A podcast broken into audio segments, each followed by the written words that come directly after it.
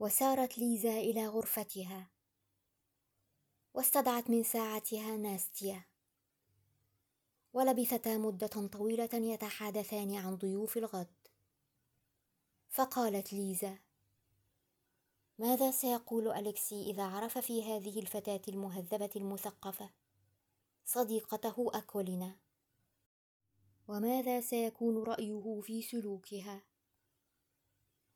وأخذت تضرب أخماسا بأسداس عن تأثير مقابلتها في نفس أليكسي. وخطر لها خاطر فجائي. أبلغته لناستيا ووقع من نفسيهما موقع السرور وقررتا تنفيذه وفي اليوم التالي سألها غريغوري إيفانوفيتش وهم جالسون على مائدة الإفطار. هل ما زلت عازمة على الاختفاء من وجه بيرستوف وابنه؟ فأجابته بقولها إني سأقابلهما إذا كان ذلك يرضيك ولكن بشرط أني في أي شكل ظهرت به أمامهما أو أي عمل عملته ألا تسبني ولا تظهر أقل استغراب أو عدم رضاء فضحك والدها وقال لا ريب أنك تقصدين مفاجأتنا بعمل غريب. إني موافق على شروطك. واعملي ما تريدين يا عزيزتي اللعوبة. ذات العينين السوداوين. وقبل جبهتها وخرجت مسرعة للاستعداد. وعند الساعة الثانية تماما. دخلت مركبة فخمة. يجرها ستة من جياد الخيل فناء المنزل. ووقفت في ناحية مكسوة بالعشب الأخضر. ثم نزل منها بيريستوف الكبير. وصعد إلى شرفة المنزل السفلي بمساعدة خادمي صاحب المنزل. اللذين كانا مرتديين ملابس خدمة الإشراف. ووصل على أثره نجله أليكسي. ممتطيا صهوة جواده ودخل مع والده غرفة الطعام. حيث كانت المائدة مهيئة. وقابل مرموسكي ضيفيه مقابلة ودية. وبالغ في الحفاوة بهما وإكرام وفادتهما. وطلب إليهما أن يريا حديقته قبل مناولة الطعام. وزريبة الوحوش. وقادهما في طرق معبدة ومغطاة بالرمل.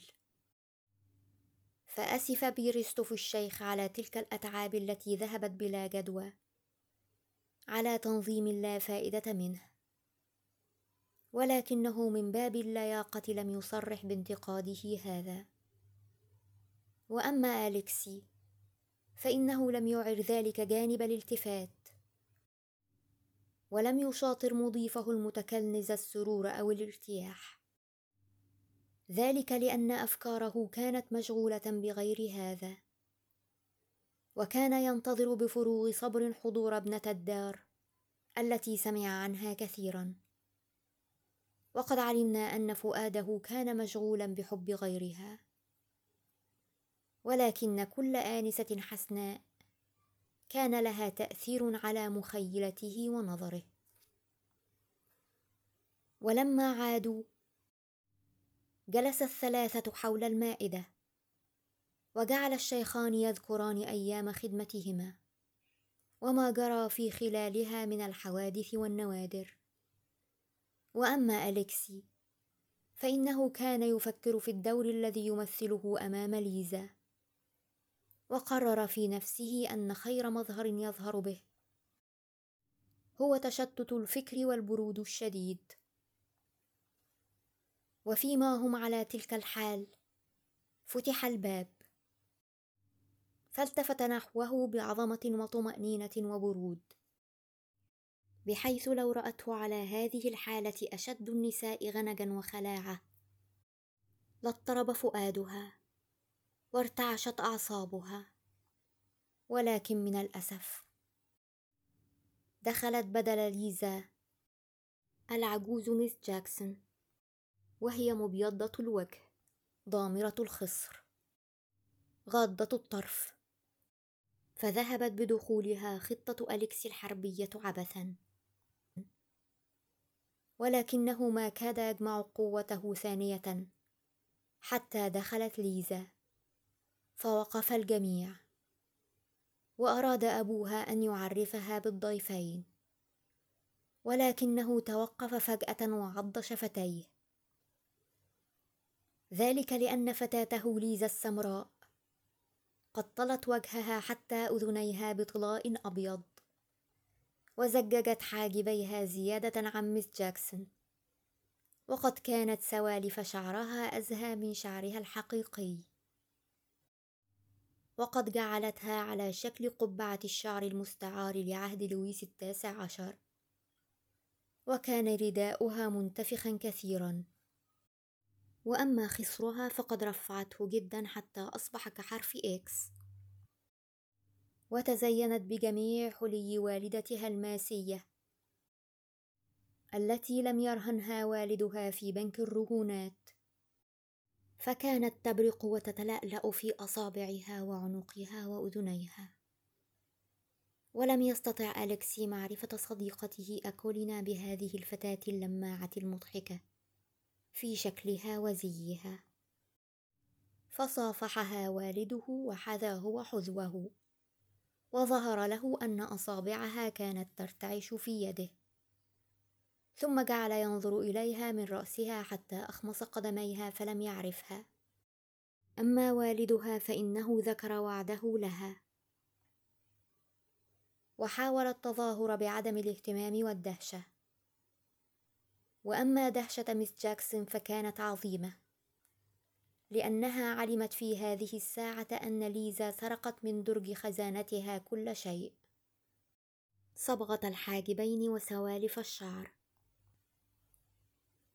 جلس الجميع على المائدة وواصل أليكسي تمثيل دور المشتت الفكر. العديم الاهتمام بما حوله. وأما ليزا فإنها أخذت في الغنج والدلال وجعلت تتكلم من بين أسنانها باللغة الفرنسية فقط. وكان أبوها لا يحول نظره عنها دون أن يفهم غرضها من هذا التصنع الغريب المضحك. وأما الإنجليزية فكانت في شدة الغيظ والحنق ولكنها لم تنبس ببنت شفه. أما بيريستوف الكبير فكان كأنه في منزله وأكل نصيب اثنين وشرب حتى طفح. وكان يتكلم ويضحك ويقهقه. وأخيرا نهضوا عن المائدة وسافر الضيفان. وأطلق والد ليزا العنان لنفسه بالضحك. وأمطر على ابنته وابلا من الأسئلة عما حملها على الظهور بهذا المظهر. وقال لها ألعلك أردت أن تختلي الضيفين؟ وكانت هي ترقص طربا لنجاح ما ابتكرته ثم عانقت والدها. وهرولت مسرعة لتستعطف مس جاكسون وتسترحمها لأنها كانت في حالة غضب شديد. ولم تشأ أن تفتح لها باب غرفتها لتسمع إيضاحاتها. وأخيرا تم الصلح بينهما. وأهدت هامت جاكسون حقا من الطلاء الأبيض الإنجليزي إعرابا عن رضائها عنها. وأظن أن القارئ يدرك أن ليزا بادرت في اليوم التالي إلى غابة المقابلات. ولما وقعت عينها على أليكسي قالت له إنك كنت أيها السيد أمس عند سيد قريتنا. وكيف رأيت فتاته الحسناء؟ فأجابها بقوله إنه لم يلحظها ولم يلتفت إليها. فقالت له إني آسفة جد الأسف. فسألها عن سبب أسفها. فأجابته كنت أريد أن أسألك على صحة ما يقولون أني أشبهها تمام الشبه. فأجابها إنها بالنسبة إليك تعد شوهاء. فقالت له حرام عليك تقول ذلك لأن سيدتنا بضة بيضاء وأن لي أن أقارنها بجمالها الفتان. فجعل يقسم لها بأنها أجمل منها بما لا يقاس.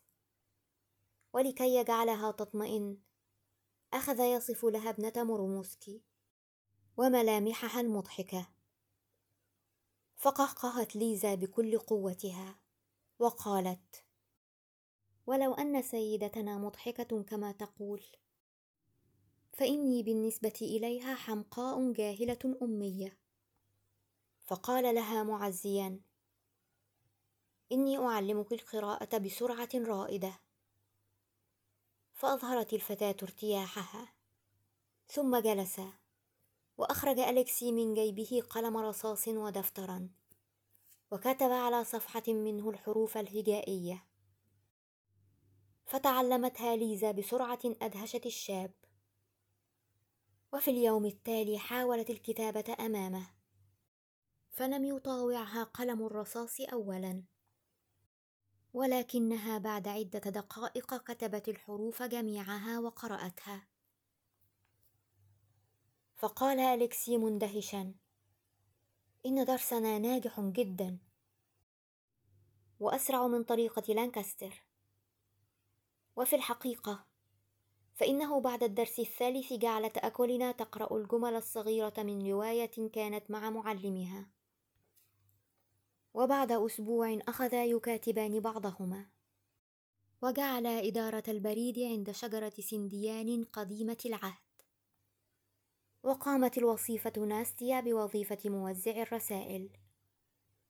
وكان أليكسي يسلمها رسائله عند الشجرة وهي مكتوبة بخط ثلوث واضح. ويستلم منها رسائل حبيبته المكتوبة بخط رديء. كخط الفتيات والصبيان المبتدئين بتعلم القراءة وهي مكتوبة على ورق أزرق بسيط. ومع الوقت تحسن خط أكولينا وارتقت عبارة كتابتها. وفي نفس هذا الوقت ازدادت صداقة بيرستوف وموروموسكي وثوقا وأصبحا صديقين حميمين. وفكر الأخير هذا بأنه بعد وفاة بيريستوف سيرث ابنه أليكسي أملاكه ويصبح أغنى وأكبر مزارع في تلك الولاية. ولا يوجد شيء يحول بينه وبين الزواج بكريمته ليزا. وبيريستوف مع انتقاده لتكلنز جاره يرى فيه بعض الصفات الطيبة. وكان موروموسكي من أقرباء الجراف برونسكي وهو رجل نبيل وذو نفوذ عظيم. فقال بيرستوف في نفسه لا ريب أن ألجراف ينفع أليكسي منفعة محسوسة. ثم إن موروموسكي يرضى بسرور وارتياح إعطاء ابنته لأليكسي. كان كل من الشيخين يفكر بهذا منفردا. وأخيرا تحدثا به وتعانقا. وأخذ كل منهما يعد العدة إلى تنفيذه. ووجد موروموسكي صعوبة بمفاتحة ابنته بهذا الشأن وإقناعها بالزواج من أليكسي الذي لم تره بعد أن تناول الطعام على مائدة والدها. وزعم أنهما لم يتحابا. ولا أعجب الواحد الآخر. ومن جهة أخرى كلما كان بيريستوف يزور والدها تختفي في غرفتها. وزعم أنه لو زارهما أليكسي كل يوم لألفته ابنته وأحبته مع مرور الوقت. وكان بيريستوف أقل اضطرابا بنجاح مقاصده. ودعا في ذلك المساء ابنه إلى مكتبته. وبعد أن أشعل غليونه وتلذذ بالتدخين قال له أراك يا أليكسي من زمن بعيد سكت عن خدمة الجندية. وهل أن رداء الفرسان غدا لا يغويك؟ فأجاب أليكسي والده باحترام بقوله. كلا يا والدي فقد رأيت أن رداء الهوسار لا يعجبني وواجبي يقضي علي بطاعة والدي. حسنا جدا وأرى أنك ابن بار طائع. وذلك أكبر سلوى لي في شيخوختي. وإني لا أقف حائلا بينك وبين حرية الإرادة ولكني أريد تزويجك.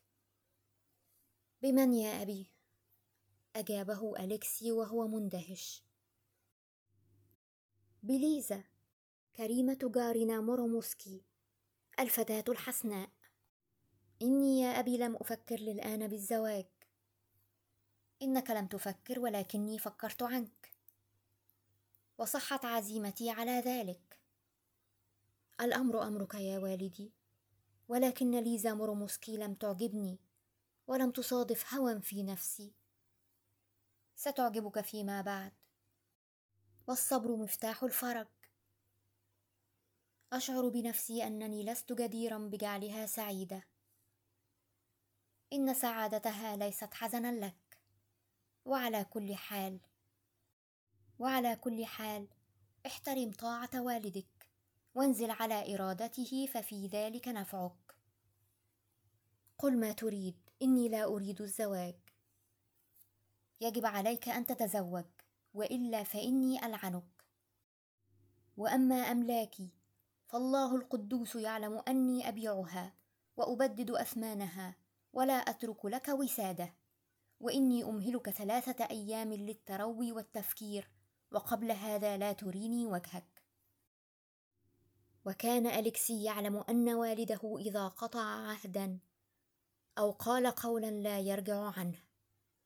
فذهب إلى غرفته وجعل يفكر بحكم السلطة الوالدية الجائرة. وبليزا وبوعيد والده بتركه فقيرا مسكينا لا يملك ما يسد به رمقه. ثم بأكلنا. ثم بأكلنا. التي رأى لأول مرة أنه يحبها حبا يشبه العبادة. وقد خطر له خاطر غرامي. وهو أن يتزوج بالقروية الساذجة. ويعيش من عرق جبينه وكد يمينه. ووجد في هذه الفكرة بعد التروي خير حل لموقفه الحرج. وكانت المقابلات بينه وبين أكلنا في الغابة توقفت بسبب الأمطار. فكتب إلى أكلنا رسالة بخط واضح جلي كبير الحروف. أخبرها به عما ينتظره من الهلاك والوبال. وطلب يدها في ختام الرسالة. وحملها بنفسه إلى جوف السنديانة. ونام بعد ذلك نوما عميقا. وفي اليوم التالي. استيقظ مبكرا وهو ثابت على عزمه وعزم على السفر إلى منزل مرمسكي ليفاوضه بالأمر بإيضاح وصراحة. ورجى أنه يستفز فيه شهامته ويستميله إلى مساعدته. ولما وقف بجواده أمام باب منزل مرمسكي سأل عن وجوده. فأجابه الخادم إنه سافر في الصباح. فأسف الفتى لذلك. وسأل الخادم وهل كريمته ليزا موجودة؟ نعم يا سيدي إن حضرتها في المنزل. فترجل أليكسي عن جواده ودفع مقوده للخادم ودخل المنزل بدون أن يعلم عن قدومه. وقال وهو سائر إلى غرفة الاستقبال سيتم كل شيء على ما أريد. فإني سأتفاهم مع ليزا بدون وساطة أحد. دخل وجثم مكانه لا يبدي حراكا.